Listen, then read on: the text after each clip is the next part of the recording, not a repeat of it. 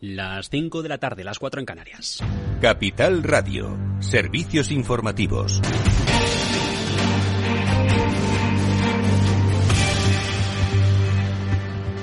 ¿Qué tal? Muy buenas tardes. Primeras reacciones del Ministerio de Economía a la publicación del último informe sobre perspectivas del Fondo Monetario Internacional. Fuentes del departamento de Nadia Calviño dicen que es positivo este artículo 4 sobre nuestra economía del organismo que dirige Cristalina Georgieva porque a su juicio avala la política económica del gobierno en respuesta a la inflación, a la responsabilidad fiscal o al plan de recuperación. Palabras del departamento de la vicepresidenta primera en el contexto, en el día en el que se ha conocido hace apenas una hora que el Fondo Internacional ha recortado una décima la previsión de crecimiento para nuestro país a lo largo de este año, aunque cree que la inflación va a ir a la baja hasta el 3,7%, reconociendo los resultados iniciales de la reforma laboral por la mayor proporción de trabajadores fijos en el marco también de, la consecución de los fijos discontinuos desde el pasado mes de diciembre. Contexto en el que en este jueves también ha habido ya cierre oficial a la cumbre hispano-francesa en Barcelona, París y Madrid. Equiparamos relaciones a las que Francia comparte con Alemania hoy Italia.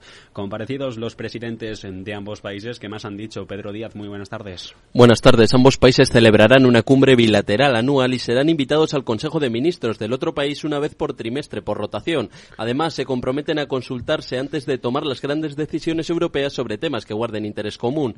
El Tratado de Amistad y Cooperación da un marco jurídico permanente a la relación bilateral que busca reforzar la defensa y la justicia e impulsar las interconexiones. Precisamente en el ámbito de la defensa se va a crear un Consejo Bilateral de Defensa y Seguridad que se reunirá anualmente y un grupo de trabajo de interior sobre cuestiones migratorias. Ambos países se comprometen además a prestarse asistencia en caso de agresión armada en sus territorios.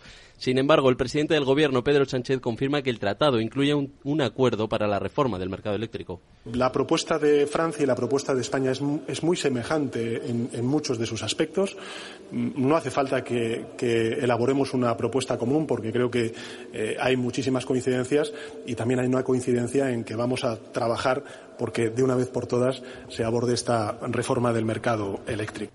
Ambos países también fomentarán la organización anual de un foro económico y empresarial bilateral alternativamente en uno y otro país. Gracias, Pedro. Mientras tanto, en Francia. Eh bien, je suis solidaire euh, des millions de futurs retraités Sonido de las protestas que se viven en este jueves en la primera jornada de huelgas y manifestaciones contra el plan del presidente Emmanuel Macron para reformar las pensiones y extender la edad mínima de jubilación hasta los 64 años. Frente Unido de los ocho principales sindicatos galos con un objetivo de convocatoria de más de un millón de personas. Y entre tanto, de vuelta a nuestro nuestro país. Problemas que se sobrevienen al gobierno desde las comunidades autónomas. La Junta de Castilla y León inadmite el requerimiento del Ejecutivo de Moncloa sobre el protocolo antiaborto porque dicen que no existe. Más detalles, Eduardo Suárez Inclán, muy buenas tardes. Así es, muy buenas tardes. Desde el Ejecutivo Provincial han remarcado que el protocolo no existe y que en todo caso mejorar las prestaciones dependerá de los propios profesionales.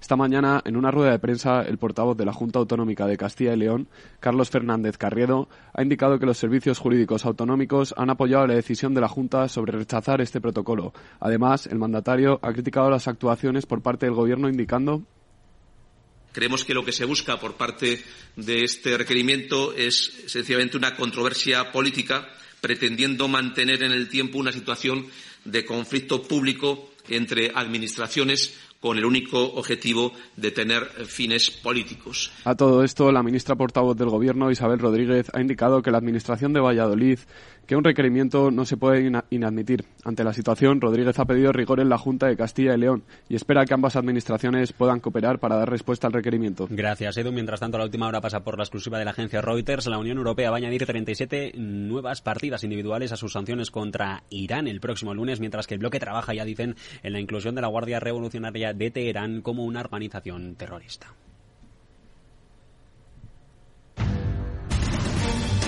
Claves del mercado. Y a esta hora, cuando nos quedan menos de 26 los minutos de la negociación oficial en los parques del viejo continente, tenemos en casa aquí el IBEX 35 en el Parque de Madrid por debajo de los 8.800 puntos, una cesión de un 1,5% tras conocer las actas del Banco Central Europeo y ver que la mayoría de los miembros del Consejo de Gobierno del supervisor que dirige Christine Lagarde apostaban en la reunión de diciembre por una subida de hasta 75 puntos básicos en los tipos de interés. Mirando dentro del selectivo, tenemos hoy a Enagas rebotando medio punto porcentual, caídas para Fluidra en el entorno del 3,77%. Divisas para eurodólar según pantallas de XTV con divisa única con debilidad frente a billete verde compraventa en 1,0789,95 unidades. Esto es todo por el momento. Sigue Mercado Abierto, sigue Rocío Arbiza en la antena de Capital Radio.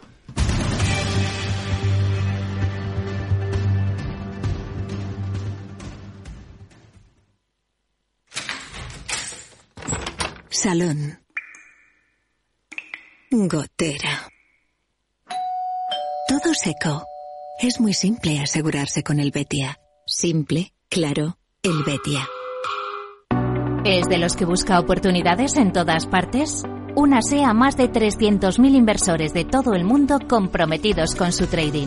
Con CMC Markets obtendrá una experiencia de trading mejorada con una plataforma de nivel institucional varias veces premiada con más de 12.000 activos a su alcance. Opere con el mejor. Pruébelo sin compromiso con una cuenta demo. Entre en cmcmarkets.es o llame al 911 140 700. CMC Markets, su broker online de confianza. Los CFD son instrumentos complejos y están asociados a un riesgo elevado de perder dinero rápidamente debido al apalancamiento. El 77% de las cuentas de inversores minoristas pierden dinero en la comercialización con CFDs con este proveedor. Debe considerar si comprende el funcionamiento de los CFDs y si puede permitirse asumir un riesgo elevado de perder su dinero. Mercado Abierto con Rocío Arbiza. Seguimos en Mercado Abierto, seis minutos los que pasan de las cinco en punto de la tarde, de las cuatro si nos están escuchando desde Canarias. Lo próximo que vamos a hacer en el programa es acercarnos al protagonista de la jornada. Redrive, el renting de usados de ALD Automotive, patrocina este espacio. Entra en aldautomotive.es y descubre todas las ventajas. Bankinter es ese protagonista, ha inaugurado la temporada de presentación de resultados aquí en nuestro país. La entidad firma un 2022 con ganancias de 560 millones de euros, un 28% más que en el ejercicio anterior. Vamos a analizar las cifras y la actualidad del banco con su director financiero, Jacobo Díaz. Jacobo, muy buenas tardes. Hola, muy buenas tardes. Bueno, este, este resultado que, han anunciado supone que superan eh, los resultados previos a la pandemia y a la segregación de la aseguradora línea directa. ¿Cómo lo han conseguido? ¿Qué capítulos de la cuenta de resultados son los que sostienen sobre todo esta, esta mejora? Sí, pues desde luego lo primero estamos eh, pensamos que son unos resultados muy muy satisfactorios, ¿no? Como bien decía, pues hemos anticipado en un año ¿no? el objetivo que teníamos de alcanzar los resultados de prepandemia y con línea directa. ¿Y cómo los hemos conseguido? Bueno, lo primero es que sin extraordinarios. Siempre es importante resaltar que no hay ningún resultado extraordinario, es todo recurrente y es todo pues el reflejo de, una fortaleza comercial de, muchos años atrás y en este año acentuada que nos ha permitido crecer en, en financiación, en inversión crediticia, pues ni más ni menos que un 9%, ¿no? que esto es una cifra enormemente elevada, ¿no?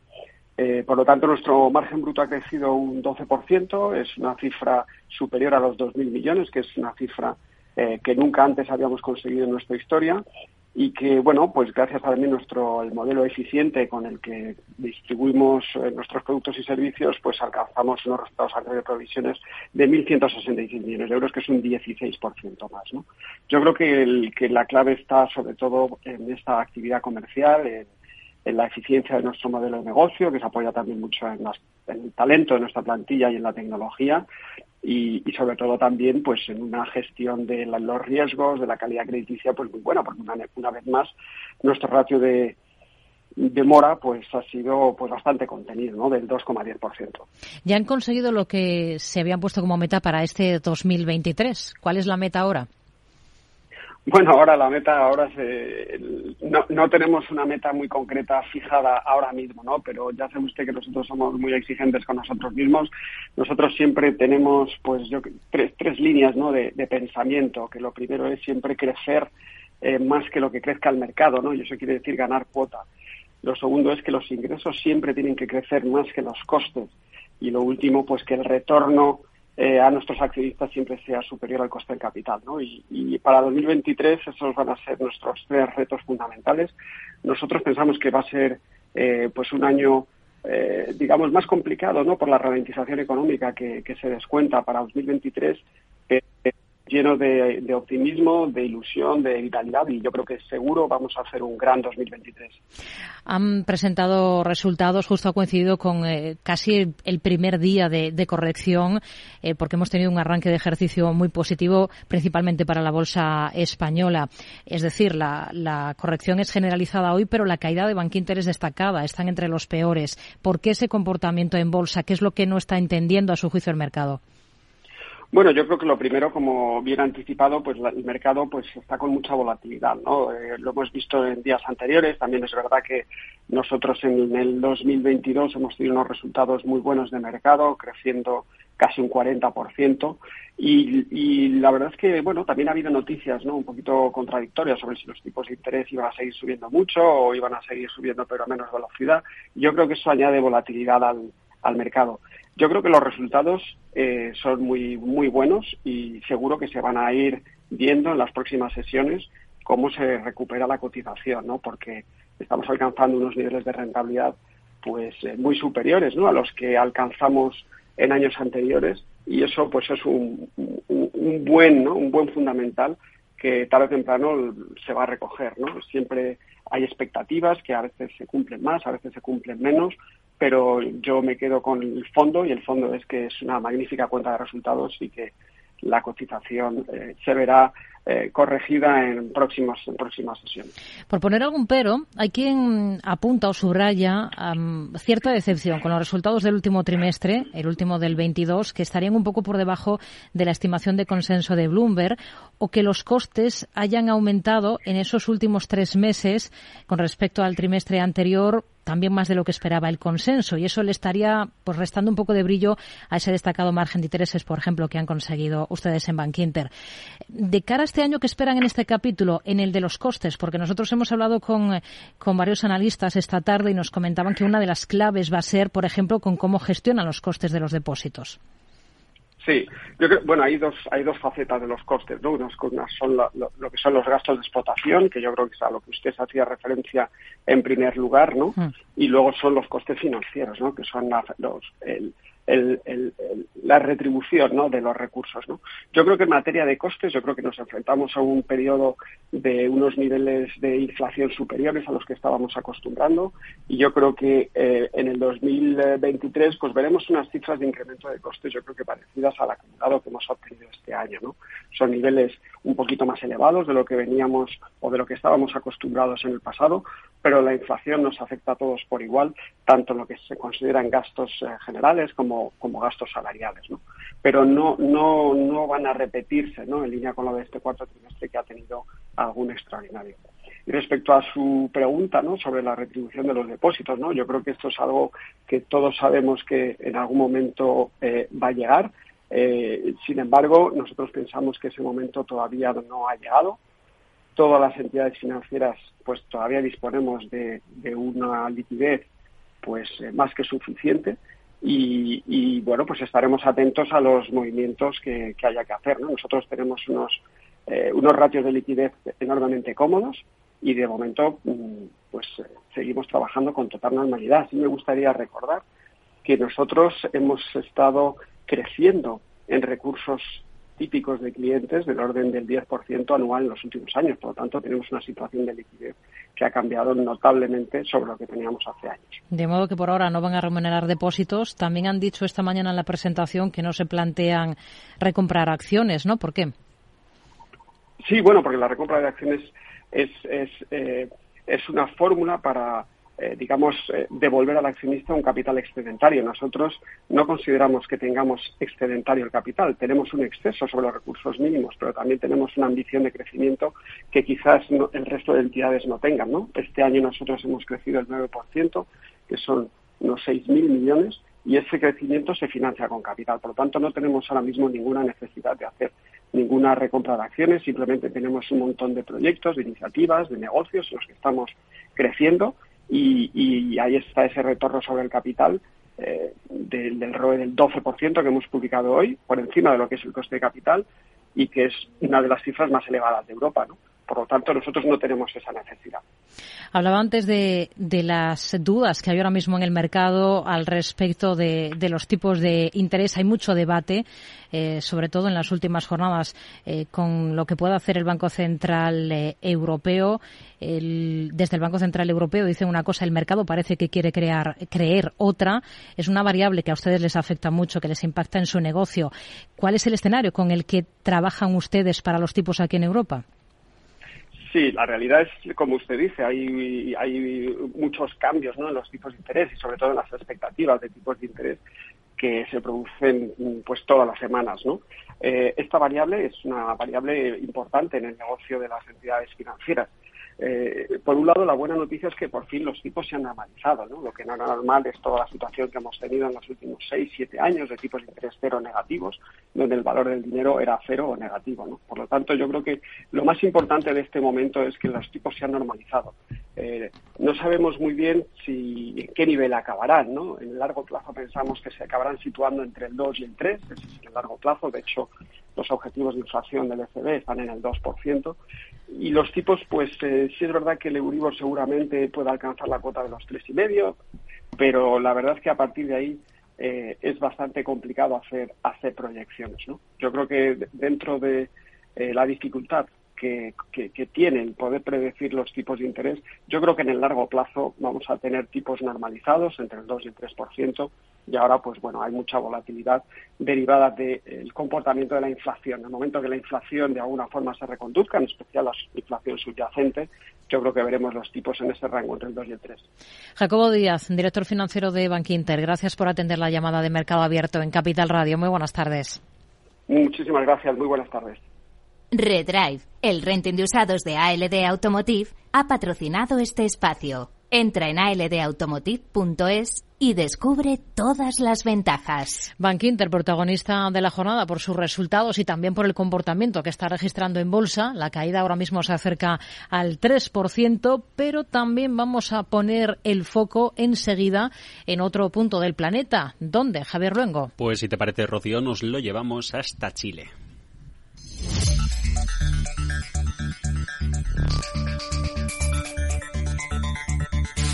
La que dicen que es la economía más occidentalizada de América Latina, la preferida, la niña bonita de la última, del último medio siglo por parte de los inversores de Wall Street, que se enfrenta ahora a un dilema existencial y en muchos aspectos. El problema deriva de la crisis constitucional que ya analizamos en su momento, allá por septiembre-octubre, cuando se lanzó y la llegada de Gabriel Boric a la presidencia del país. Una constitución que no salió adelante en reforma, inspirada en Milton Friedman y todavía intacta, pero prácticamente ya a donde se mire Va a haber cambios, pilares del sistema de libre mercado que ahogan a los inversores desde los sistemas de pensiones o los de salud privado hasta la carga tributaria a las grandes compañías que operan en esta nación latinoamericana que están bajo el ataque tras la elección de Boric. Y es que si miramos atrás y vemos a los viejos tiempos, nos vamos hasta los viejos tiempos, muchos de los inversores solían mantener posiciones de hasta el 70% de su patrimonio en activos locales chilenos y solo un 30% en el extranjero, una proporción inédita en otros lugares de la región y que muestra una confianza clara en el modelo económico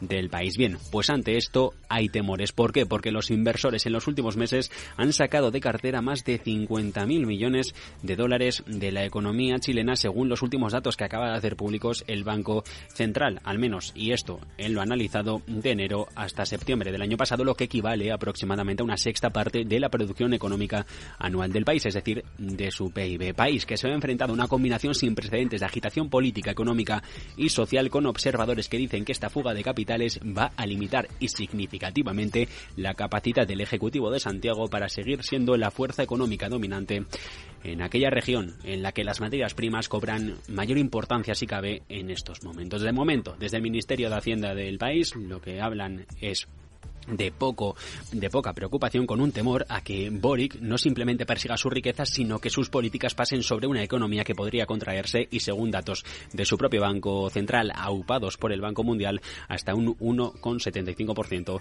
en este año. Un enfoque una economía que sobrevivió a líderes y partidos políticos de todas las tendencias de todo el espectro incluso a la dictadura de Pinochet y que después de recuperar la democracia allá por 1990 mira a 2023 con el miedo a volver a ser una de las naciones más pobres de todo el continente americano.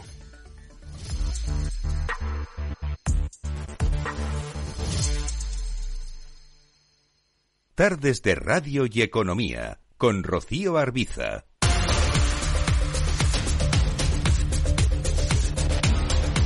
Seguimos, seguimos en Mercado Abierto. Toca echarle un vistazo ahora al mercado de divisas con Diego Morín, analista de IG.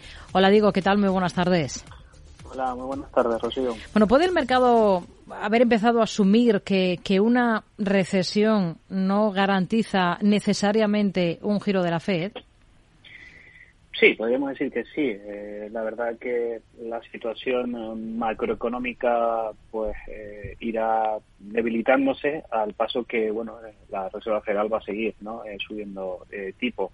Mm, aunque sea 25 puntos, 50 puntos, ya hemos visto, por ejemplo, como Bullard, eh, uno de los pesos pesados, está comentando, y ha comentado esta semana, que van a situar los tipos sí o sí por encima del 5%. Así que hacia, yo creo que hacia esa zona vamos a ir y a ver cómo lo mastica y digiere el mercado.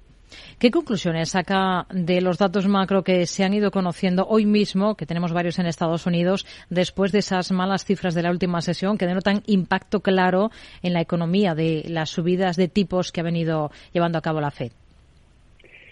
Bueno, eh, a ver, la verdad que, mm, por ejemplo, los permisos de construcción han descendido más de lo esperado. Eh, ayer, por ejemplo, las, ventas minoristas no eran positivas, eh, por tanto, nos estamos caminando más hacia esa zona que decía de debilitamiento, ralentización económica eh, y sobre todo también a ver el impacto que va teniendo los resultados empresariales en, este primer, eh, bueno, haciendo el balance ¿no? del año 2022. Por tanto, creo que mm, vamos a ir hacia cierta debilidad y a ver sobre todo cómo va a, dirigir, a digerir, mejor dicho, eh, los inversores de la situación, pero no, auguro muy bueno muy buenos momentos, la verdad. Tenemos un poco de ruido de fondo. Eh, no sé si es porque está con manos libres, quizás. En todo caso, bueno, estamos al tanto de, estas referencias macro en Estados Unidos, pero también estamos pendientes de lo que está ocurriendo aquí en Europa. Y entre lo que está ocurriendo, pues hoy, por ejemplo, hemos conocido las actas de la última reunión del Banco Central Europeo. Eh, recordemos eh, una, un último encuentro en el que se subían tipos 50 puntos básicos hasta el 2,5%. ¿Con qué se queda de esas actas? Bueno, eh, esta situación que de, reuniones también en Davos, ¿no? Han intervenido, por ejemplo, el gobernador del Banco de Francia, François eh, Villeroy, ¿no? Y también, pues bueno, Christine Lagarde. Y mm, François decía que iban a seguir subiendo tipos y tipos y tipos, ¿no? Y yo creo que hacia ahí vamos a ir. Creo que de momento a ver cómo mm, unas actas que han sido, yo creo que según lo esperado, el Banco Central Europeo, eh, las maniobras, lo hemos comentado otras veces, es bastante un poquito de bastante brazos cruzados porque las maniobras tienen que ser eh, acordes a la situación y eso va a llevar un, castigo, ¿no? Eh, por tanto, se está especulando tipos de interés por encima del, del 3, 3,5% y a ver sobre todo el ritmo de subida, porque eso pues va a enfriar y, y mucho la, la economía, ¿no? Así que vamos a ver sobre todo la próxima semana cómo bueno, la próxima semana no, sino la siguiente, el día 2 de febrero, como, como nos sorprende el BCE. Hmm. Hemos tenido declaraciones hoy de la presidenta del Banco Central Europeo, de Christine Lagarde, eh, en Davos, que ha venido a decir que la inflación em, está alta, eh, se mire por donde se mire. And inflation, by all accounts, however you look at it, is way too high. Está alta esa inflación, dice Christine Lagarde. El euro ha sido la divisa que, digamos, mayor partido ha sacado de esa debilidad que muestra el dólar en los últimos meses entre las grandes divisas, más que la libra, por ejemplo, o que el yen. ¿Qué potencial le ven ustedes a la moneda única desde los niveles actuales? Bueno, la verdad que ha ido conquistando niveles importantes, sobre todo ya ubicándose, eh, rompiendo, ¿no? Sobre todo máximos del junio del año eh, pasado, ¿no? De esos nivel de 1,08. Está prácticamente sobre esa cota y a partir de aquí cualquier eh, ruptura o consolidación de esta zona podría llevarlo a zonas de 1,10, ¿no? Yo creo que esa va a ser un poco el objetivo en el corto plazo, pero hay que tener cierto cuidado en la, en la zona en la, en la que nos mantenemos ahora, ¿no? Y por la parte baja, mientras no nos pierda la zona de 1,04, eh, el euro parece ser que, que va pues recuperando, ¿no? Un poquito eh, más que, que el resto de, bueno, que, que la, con la situación que tenemos aquí en Europa ante esa debilidad, como bien decías, de, del dólar. Hmm.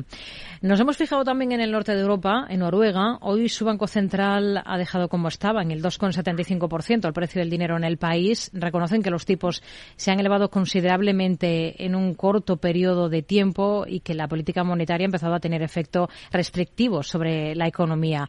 Em, no sé qué le parece. Estamos ante el final de ese periodo de subidas de tipos en este, en este país o no? Hay que, mm, hay que tener en cuenta que Noruega fue el primer, el primer banco central, el noruego, del, G, del G10 en iniciar un endurecimiento monetario. Lo hizo ya en septiembre del 21.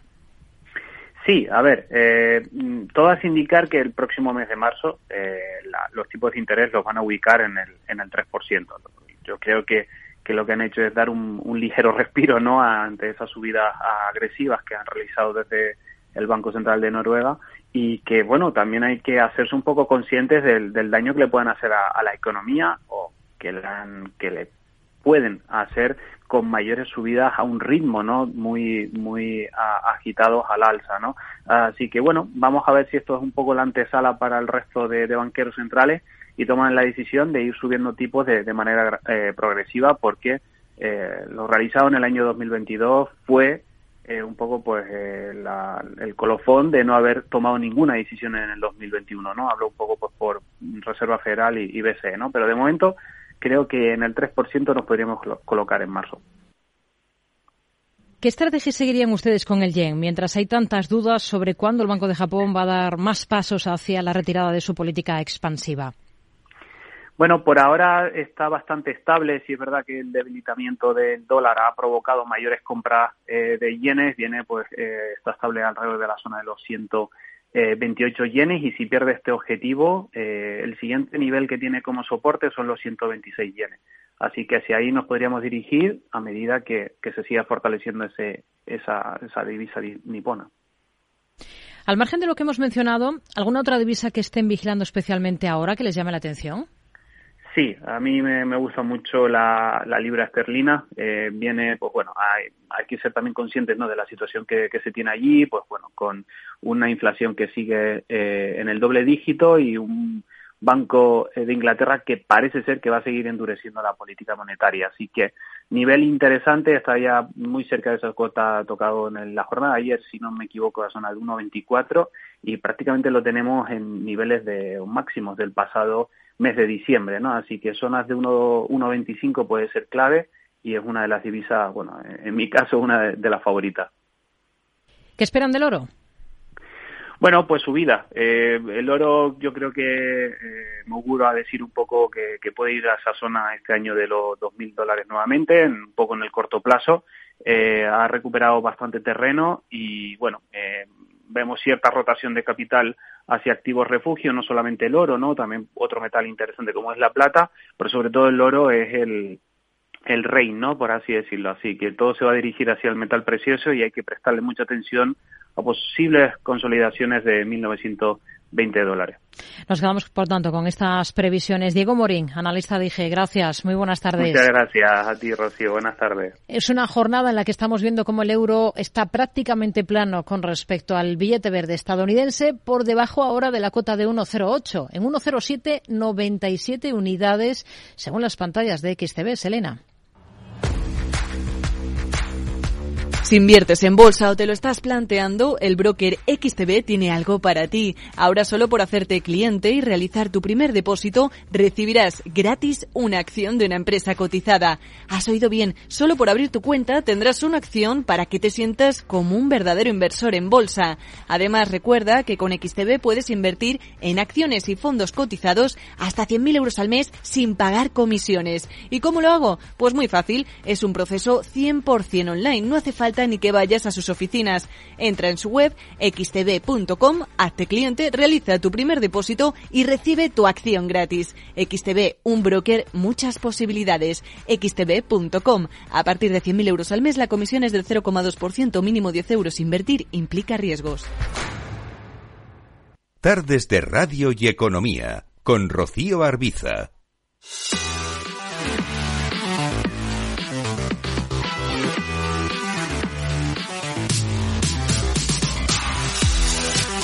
Es momento también de echar un vistazo a cómo están las cosas, a cómo ha ido la sesión en el mercado de deuda, en el mercado de renta fija. Lo hacemos de la mano de Félix López, socio director de Atelecapital. ¿Qué tal, Félix? Muy buenas tardes. Bueno, creo que no tenemos todavía esa llamada para, para analizar lo más interesante del día en el mercado de renta fija. Hoy, por cierto, hemos tenido nueva emisión de deuda por parte del Tesoro, más de 5.300 millones en bonos y obligaciones a medio y largo plazo y con un tipo de interés inferior al de las últimas eh, subastas, características similares, de características similares en la mayor parte del importe adjudicado. Creo que sí que podemos saludar a Félix López de Atelecapital. Félix, muy buenas tardes. Hola Rocío, ¿qué tal? Muy buenas tardes. ¿Qué ha sido lo más interesante del día? ¿Le sorprende ese interés con el que se ha emitido hoy deuda a más largo plazo por parte del Tesoro?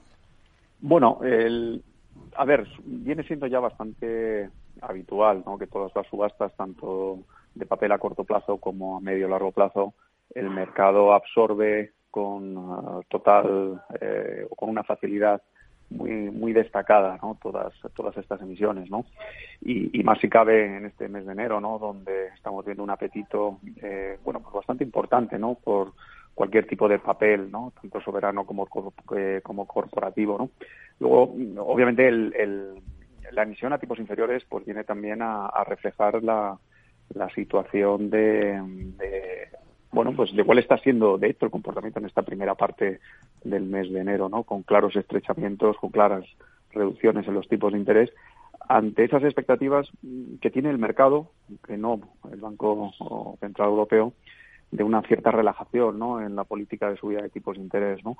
Por otro lado, bueno, pues unos datos macro ¿no? que algunos segmentos del mercado creen que pueden ser algo peor de lo esperado, pues pueden eh, hacer que de cara a lo largo del año pues veamos unos niveles de tipos de interés algo más bajos. Mm. Yo creo que el mercado pues está anticipando, ¿no? Y por eso pues esos tipos que hemos visto hoy en las subastas inferiores a los que vimos en las emisiones de, de referencias similares el pasado año a finales, ¿no? Hoy hemos visto emisión de deuda por parte de Ibercaja, 350 millones de euros con una demanda 10 veces por encima del importe final de la emisión. No sé qué le parece una emisión de este tipo, si la ve interesante.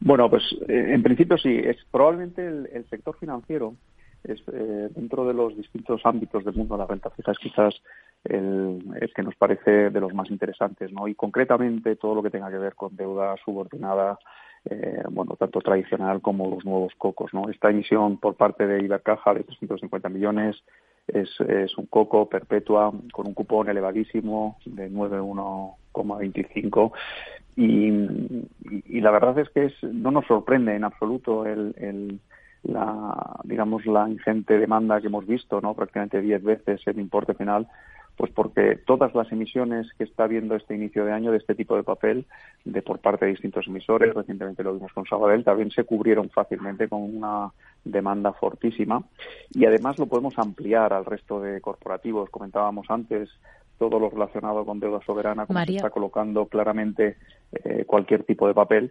y, este papel de, de, Ibercaja, aunque tenga un rating muy bajo, eh, no es eh, no se diferencia en mucho de los que ya estamos viendo y por eso, pues bueno, insistimos que o cambian mucho las circunstancias de mercado o el mercado va a absorber cualquier tipo de emisiones de estas características en las próximas semanas. Viene Iberdrola de colocar en las últimas horas una emisión de deuda híbrida verde. Eh, resulta interesante el acuerdo que, ha alcanzado la compañía con el Fondo Soberano Noruego, porque el retorno esperado por la entidad con esta inversión se sitúa en el entorno del 3%, cuanto el coste medio de financiación del grupo que preside Ignacio Galán está en torno al 3,5%. Esto es que Iberdrola ha conseguido capital más barato de lo que paga por su deuda. Es llamativo, ¿no?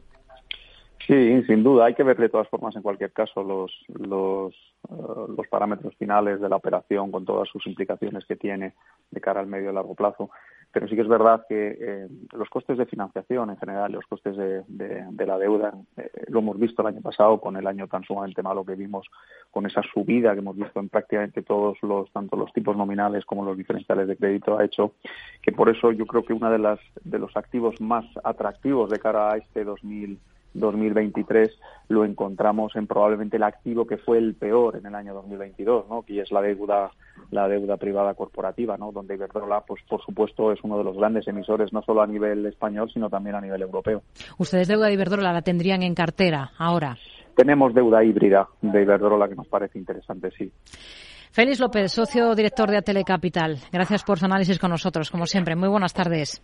Muy buenas tardes, Rocío. Hasta la próxima. Bueno, tenemos el bono español a 10 años en esta jornada. Pues eh, lo tenemos en cotas ahora mismo, el 10 años del 3%. Cotas que había dejado de 3% en la última sesión. El alemán a 10 años se coloca en el 2,04 y si echamos un vistazo al otro lado del Atlántico tenemos al mismo plazo para el bono estadounidense con un rendimiento del 3,38%. Ha habido varias emisiones esta jornada de deuda. Una de ellas, por ejemplo, la de la petrolera italiana Eni, controlada por el Estado, que ha anunciado que ha colocado con antelación respecto a lo previsto 2.000 millones de euros en bonos vinculados a sus objetivos en favor de la sostenibilidad. Enseguida vamos ya con el cierre de lo que ha dado de sí esta jornada en la Bolsa Española.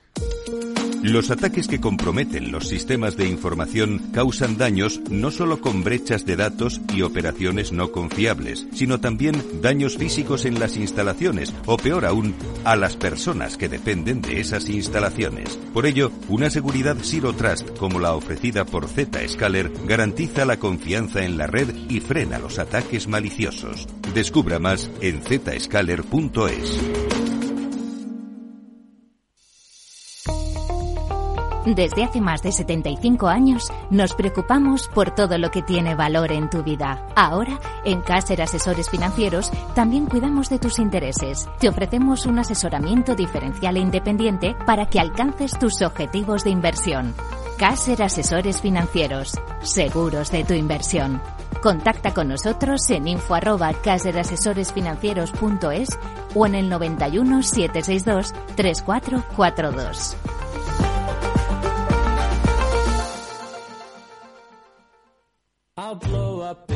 ¿Hay algo mejor que encontrar lo que buscas en las rebajas del corte inglés? Sí, hacerlo con un 20% de descuento adicional en marcas de mujer como George Red, Split Collection, Donna Karan New York, Polo Ralph Lauren o Pepe Jeans. Del 19 de enero al 1 de febrero. Segundas rebajas en el corte inglés. En tienda web y app. Mercado Abierto con Rocío Arbiza. Vamos ya con el cierre de la sesión en la Bolsa Española. Hablamos con José Lizán, gestor de Reto Magnus y CAF en Cuadriga Asset Managers. Hola José, ¿qué tal? Muy buenas tardes.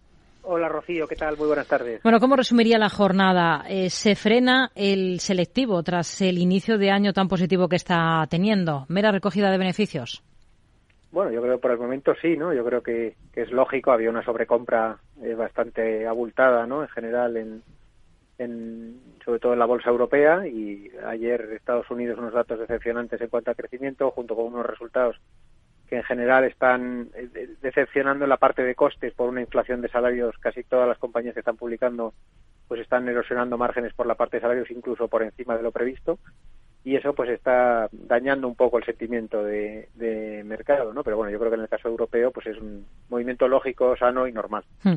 Ustedes ese debate mm, de que el Banco Central Europeo, que va mucho más rezagado que la FED en su estrategia de subidas de tipos, se relaje ya, o relaje esa senda de encarecimiento del precio del dinero, ¿con qué ojos lo miran? Porque el Banco Central Europeo insiste en que no habrá cambio de rumbo por la razón lógica de que la inflación sigue todavía muy alta, pero el mercado parece que pensaba, no sé si hasta hoy, lo contrario. Bueno, nosotros siempre hemos mantenido el mismo mensaje. Eh, primero eh, lo negaron, ¿no? Eh, luego admitieron el error con la transitoriedad, quitando la palabra transitoriedad. luego se volvieron hockeys y, y, yo creo que ahora se van a pasar de frenada, ¿no? Me da la sensación de que el mayor miedo que tienen a los bancos centrales es hacer ese famoso pivot point antes de tiempo y no anclar las expectativas de verdad a medio plazo de, la inflación y podemos estar muchos meses en los cuales la inflación corrige hmm. y los bancos centrales siguen con un mensaje de hawkish, ¿no? Porque yo creo que hasta que no se produzca una destrucción del empleo, tanto en Estados Unidos como en Europa, los bancos centrales no van a cambiar el sesgo hawkish de, tienen mucho miedo a relajarse antes de tiempo y que las expectativas de inflación vuelvan a repuntar en un momento de reopening chino y, vuelvan a, generar una segunda o una tercera ola de inflación, ¿no? Y eso yo creo que va a hacer que, sean muy duros y que al final terminen destruyendo empleo y ahondando el, parón económico más allá de lo que podía ser eh, beneficioso. Bancos, ahora le pregunto por Bank Inter por esos resultados, pero tenemos también que hablar de Unicaja, porque ha informado de la renuncia de María Garaña como consejera independiente de la entidad. Es una decisión que tendrá efectos cuando concluya la próxima Junta General Ordinaria de, la, de la entidad. Em, vuelve a hablarse de dimisiones, de renuncias en el seno de, de este banco, de Unicaja. ¿Cómo ve las cosas? Para, para el valor que ha sido además uno de los que mejor ha arrancado el año en el sector financiero aquí en España. Bueno, yo creo que en cuanto a negocio lo veo pues muy positivo como para todo el sectorial. Al final es un banco muy retail, muy hipotecario y que todo este tema del repricing del Euribor les beneficia muchísimo. El gran nubarrón que tiene siempre Unicaja sobre encima es, eh, o la espada de Damocles que tiene es todo el tema de gobierno corporativo, ¿no? Y esa GDLSG pues que están pinchando constantemente. Incluso hemos tenido una inspección del Banco Central Europeo a ver qué pasaba con la dimisión de consejeros y eso siempre frena pues a la comunidad inversora a estar presentes en el capital y sobre todo hay fondos muy activistas en ESG que, que desechan totalmente la inversión mientras sigan mm. esos nubarrones, ¿no? Así que no son buenas noticias en un mundo en el que el ESG cada vez pondera más. De Bank Inter, ¿qué ha sido a su juicio lo mejor y lo peor de sus números, de sus resultados? Bueno, yo creo que lo mejor claramente es la explosión del margen de intereses y alcanzar los objetivos un año antes ¿no? de, lo que se esperaba en su business plan antiguo. Quizás lo peor ha sido, como digo, otra vez la parte de costes, ¿no? Yo creo que quizás todo, toda la compensación a lo bueno del, de la subida de tipos de interés es el encarecimiento de la captación de pasivo que se ha, se ha empezado a notar eh, ligeramente, pero se ha empezado a notar. Eh, esos costes de, inflación salarial, que ellos hablan de un one-off, pero, pero bueno, eh, va a generar ciertas dudas en el, en el mercado. Y quizás también lo mejor, el que las provisiones y la mora pues sigue controladísima y, bueno, una pequeña caída en comisiones también en la parte de gestión de activos, con lo cual a mí los resultados me parecen sólidos, pero sí que es verdad pues que, inquieta un poquito esa parte de, de, costes salariales y sobre todo quizás en la parte de encarecimiento de depósitos un poquito que, que genera va a ser yo creo que este año va a ser un año del, del yin y el yang, ¿no? Vamos a estar con la parte de ingresos muy fuertes y, todo el mundo mirando la parte de, costes y gastos hmm. para ver ese equilibrio, ¿no? Y yo creo que toda decepción en ese lado se va a pagar en bolsa, desde luego. ¿Con el resto de entidades es positivo con los resultados que vayan a presentar? Sí, yo creo que en general todas.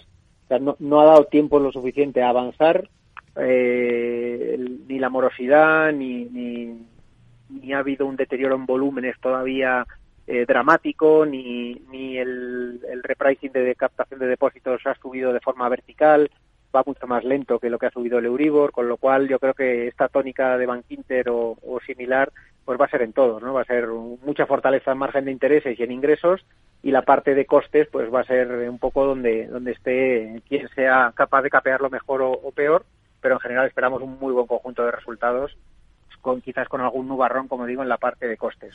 Hemos visto cómo el IBEX ha cerrado con una caída al final del 1,57% en 8.793 puntos y cómo mm, de los pocos que ha aguantado durante la jornada, durante buena parte de la jornada, pues hemos tenido a Enagas con alzas al final pues del entorno del 0,45%. ¿Qué visión tiene para la compañía que hoy noticia porque ha iniciado los trámites para impulsar una red de transporte de hidrógeno en España eh, con un coste de más de 7.000 millones? Pues ni positiva ni negativa, ¿no? Yo creo que la gran corrección por ser una compañía apalancada y tener deuda en el balance en un entorno de unos ingresos con menor visibilidad, pues eh, ya se ha producido una, una acción que viene de los 25-26 euros y que está en 16. Yo creo que ya se ha quitado eh, gran parte de, de esas dudas que hay sobre la compañía pero tampoco esperamos un gran apetito inversor por este tipo de compañías ahora mismo, ¿no? Creo que es una compañía que va a hacer probablemente un gran movimiento lateral y no creo que sea un, gran objeto más que como ancla de la inversión, ¿no? Pero vamos, no, no le vemos ni, ni un gran potencial ni una gran caída adicional después de la fuerte corrección que ha experimentado. ¿Y Arcelor, que hoy es de los peores? Bueno, pues yo creo que Arcelor había rebotado prácticamente 9 euros en vertical con toda la mejora del mineral de hierro y el reopening chino, no nos olvidemos que, que toda la parte de minería de hierro les afecta mucho y todo el tema de la demanda de acero en, en Asia, en China, es enorme y, todo ese reopening pues se había celebrado con mucha virulencia y yo creo que es normal pues que la corrección sea proporcional a una subida, como digo, de 9 euros de sus mínimos. Y, me parece lógico, pero sí que es verdad que las perspectivas de mejora para el 1Q y 2Q pues están ahí y muy probablemente pues pues eh, sigan con no tan buena tónica como tuvieron durante 2022, pero sí con no, no una debacle en resultados. José Lizán, gestor de Reto Magnus y CAF en Cuadriga Set Managers. Gracias. Muy buenas tardes. Igualmente, un saludo. Cierre en negativo hoy para todas las plazas del viejo continente. Si echamos un vistazo a lo que está ocurriendo al otro lado del Atlántico, vemos que tenemos también caídas generalizadas de hecho, van a más. Esos números rojos superan el 1,30% ya en el caso del Nasdaq 100. Les recuerdo que tendremos eh, consultorio de bolsa a partir de las 6 con Carlos Doblado de Black Bear Broker y que para participar con nosotros pueden dejarnos notas de audio a través de WhatsApp en el 687 050 600. También pueden escribirnos a oyentes arroba capitalradio.es. 72 años y emprendes un proyecto de innovación. ¿Ser emprendedor no tiene edad? Con la edad es aún mejor. ¿Tú también quieres hacer cosas increíbles en tu jubilación? Mafre presenta el programa Tu Futuro. La gestión de planes de pensiones que se adapta a ti ahora hasta con un 4% de bonificación por traslado. Consulta condiciones en tu oficina Mafre o en mafre.es. Este invierno en Repsol queremos que sigas ahorrando en carburante. Por eso sigue disfrutando de un descuento de 10 céntimos por litro al pagar con Wilet sin límite de litros ni de importe. Si todavía no tienes Wilet, descárgatela ahora y empieza a ahorrar. Ven a nuestras estaciones de servicio y aprovecha este descuento hasta finales de marzo. Más información en Repsol.es. Mercado Abierto con Rocío Arbiza.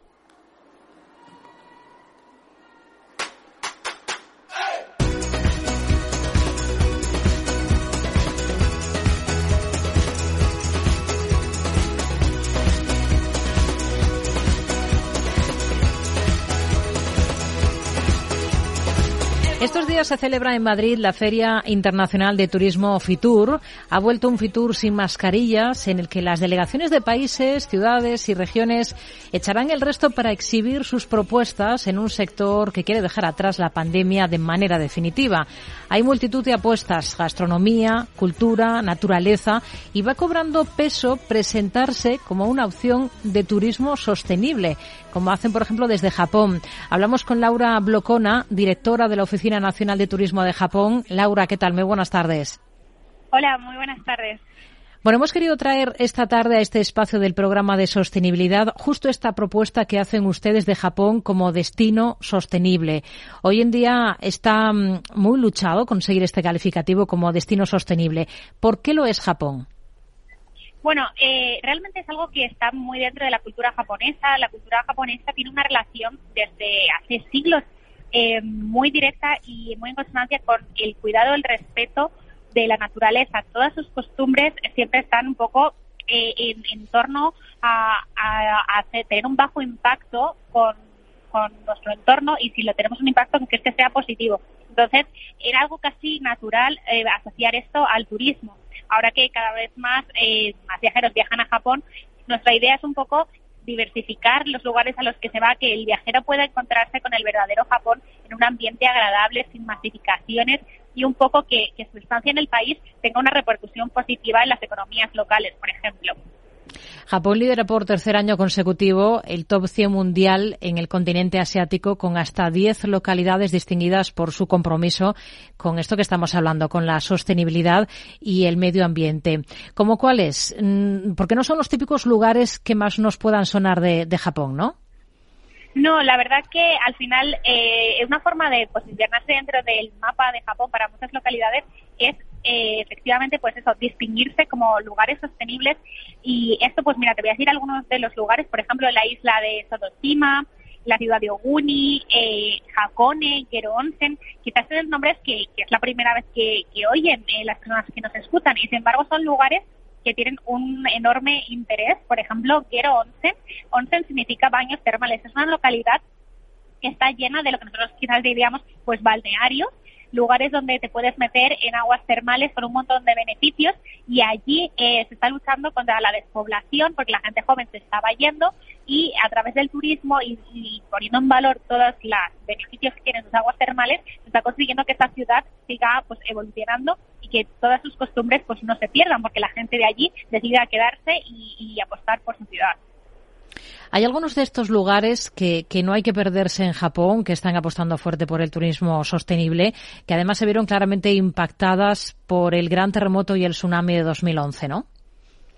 Sí, la verdad que eh, toda la región de Tohoku se vio bastante afectada por, por este por esta desastre natural y a día de hoy, pues bueno, muchas de estas localidades están intentando pues reinventarse y buscar eh, opciones interesantes para seguir atrayendo al turismo y que su, su población pueda seguir eh, subsistiendo allí. Por ejemplo, me gusta a mí mucho personalmente lo que está haciendo la, la ciudad de Kamaishi, que está en la región de Tohoku, ellos tenían pues es una zona costera muy muy bonita, entonces era habitual pues que los viajeros se montaran en los barcos turísticos que les llevaba pues por las islas cercanas y demás.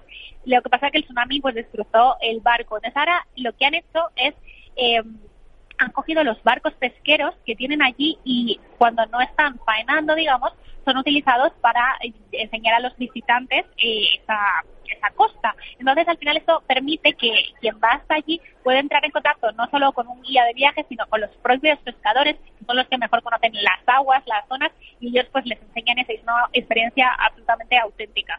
Hmm. Em, es muy interesante este cambio, ¿no? Este proyecto barcos pesqueros transformados en turísticos. También lo que nos comentaba antes de la otra población, Em, que había aprovechado ese tema de los circuitos termales para atraer turismo y para luchar contra la despoblación.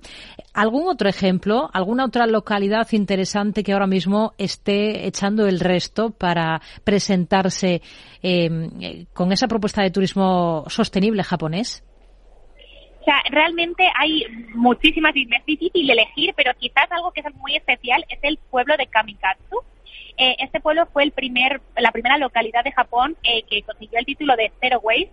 Vamos, un lugar sin desperdicios. Allí eh, se recicla más del 80% de todo lo que se produce. toda la infraestructura turística está pensada no solo para que no tenga un impacto malo en la naturaleza, sino para que quien vaya pueda llevarse de vuelta a casa una serie de enseñanzas que pueda aplicar en su día a día y que haga pues del mundo un lugar mejor, un lugar más sostenible y donde todos estemos más concienciados eh, con, el uso de los recursos que tenemos en, y en no, pues por ejemplo, no se utilizan nada de cosas de un solo uso, plásticos u otros materiales. Es, es muy especial esta localidad y os animo muchísimo a buscarla porque es un lugar único en el mundo. ¿En qué medida están apostando ustedes en la Oficina Nacional de Turismo de Japón por una industria turística más sostenible? ¿Qué iniciativas eh, son las que están llevando a cabo y sobre todo qué metas se ponen a medio plazo? Sí, nosotros estamos, lo, bueno, lo que estamos haciendo es para empezar eh, dar a conocer todas las iniciativas que, que, hay en Japón relacionadas con el turismo sostenible, porque es importante que se den a conocer en España, porque al final no es lo típico, no es lo que encontramos cuando hacemos una búsqueda en Internet sobre, sobre viajar a Japón. Entonces estamos creando una serie de materiales gratuitos que se pueden descargar de Internet con guías con hasta 100 experiencias sostenibles en Japón. También damos a conocer eh, todas las iniciativas estas a medios de comunicación, a, agentes de viajes, para que puedan incluirlos en sus productos y que poco a poco se vaya haciendo pues más conocido, porque al final nuestro objetivo principal es animar e, y, promover todas las iniciativas que hagan que los entornos locales y su biodiversidad eh, se proteja y ayudar a conocer y preservar también las culturas locales y también, por supuesto, apoyar todas las economías locales de Japón, más allá de las grandes ciudades que son las más turísticas. Laura, ¿el viajero cada vez se interesa más y es más consciente de la importancia de hacer un turismo sostenible y ecológico?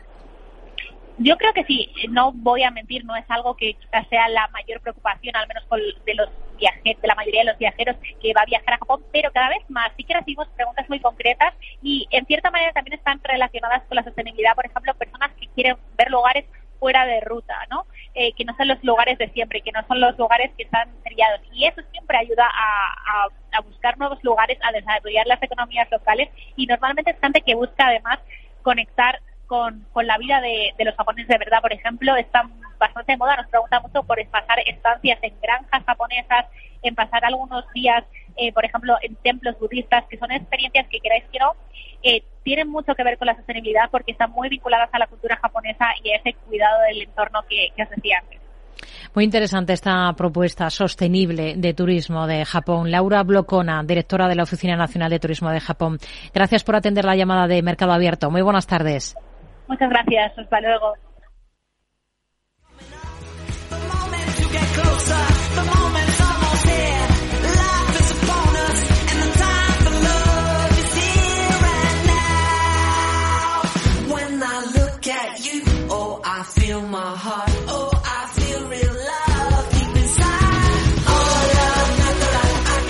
Noche entregamos los premios a la excelencia Capital Radio 2023, galardones en los que reconocemos eso, la excelencia de diferentes compañías o instituciones que han destacado en cada una de las categorías.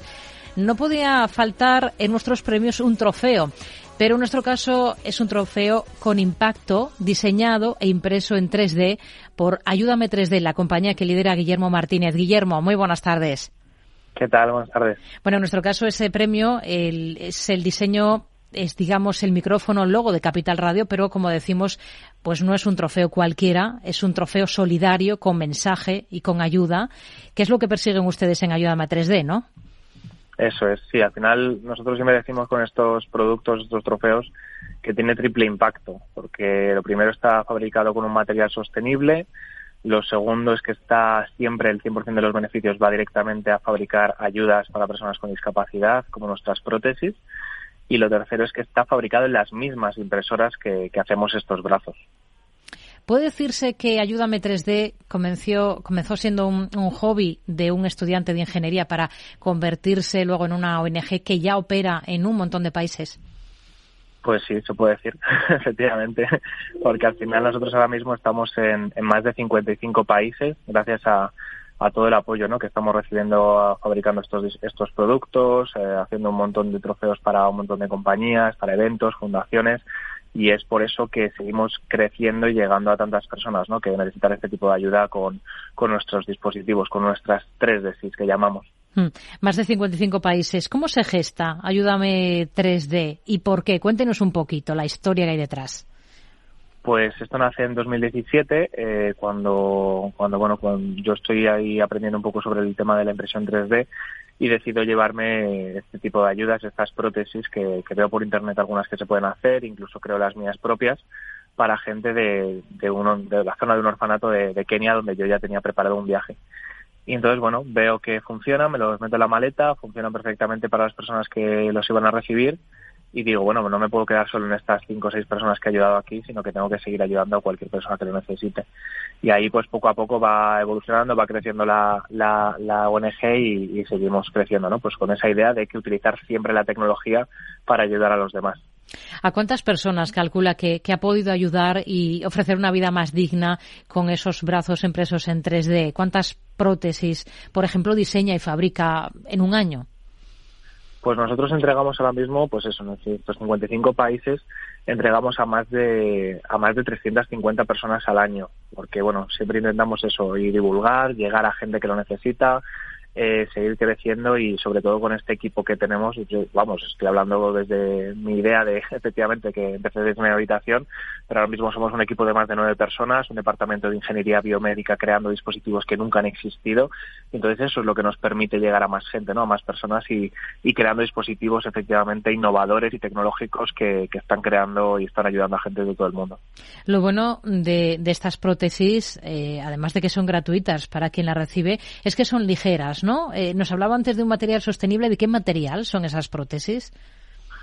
Sí, pues depende de la persona, depende de la necesidad de cada persona, las hacemos más resistentes, más ligeras, más, más pesadas, eh, con robótica, con, mecanismos sencillos.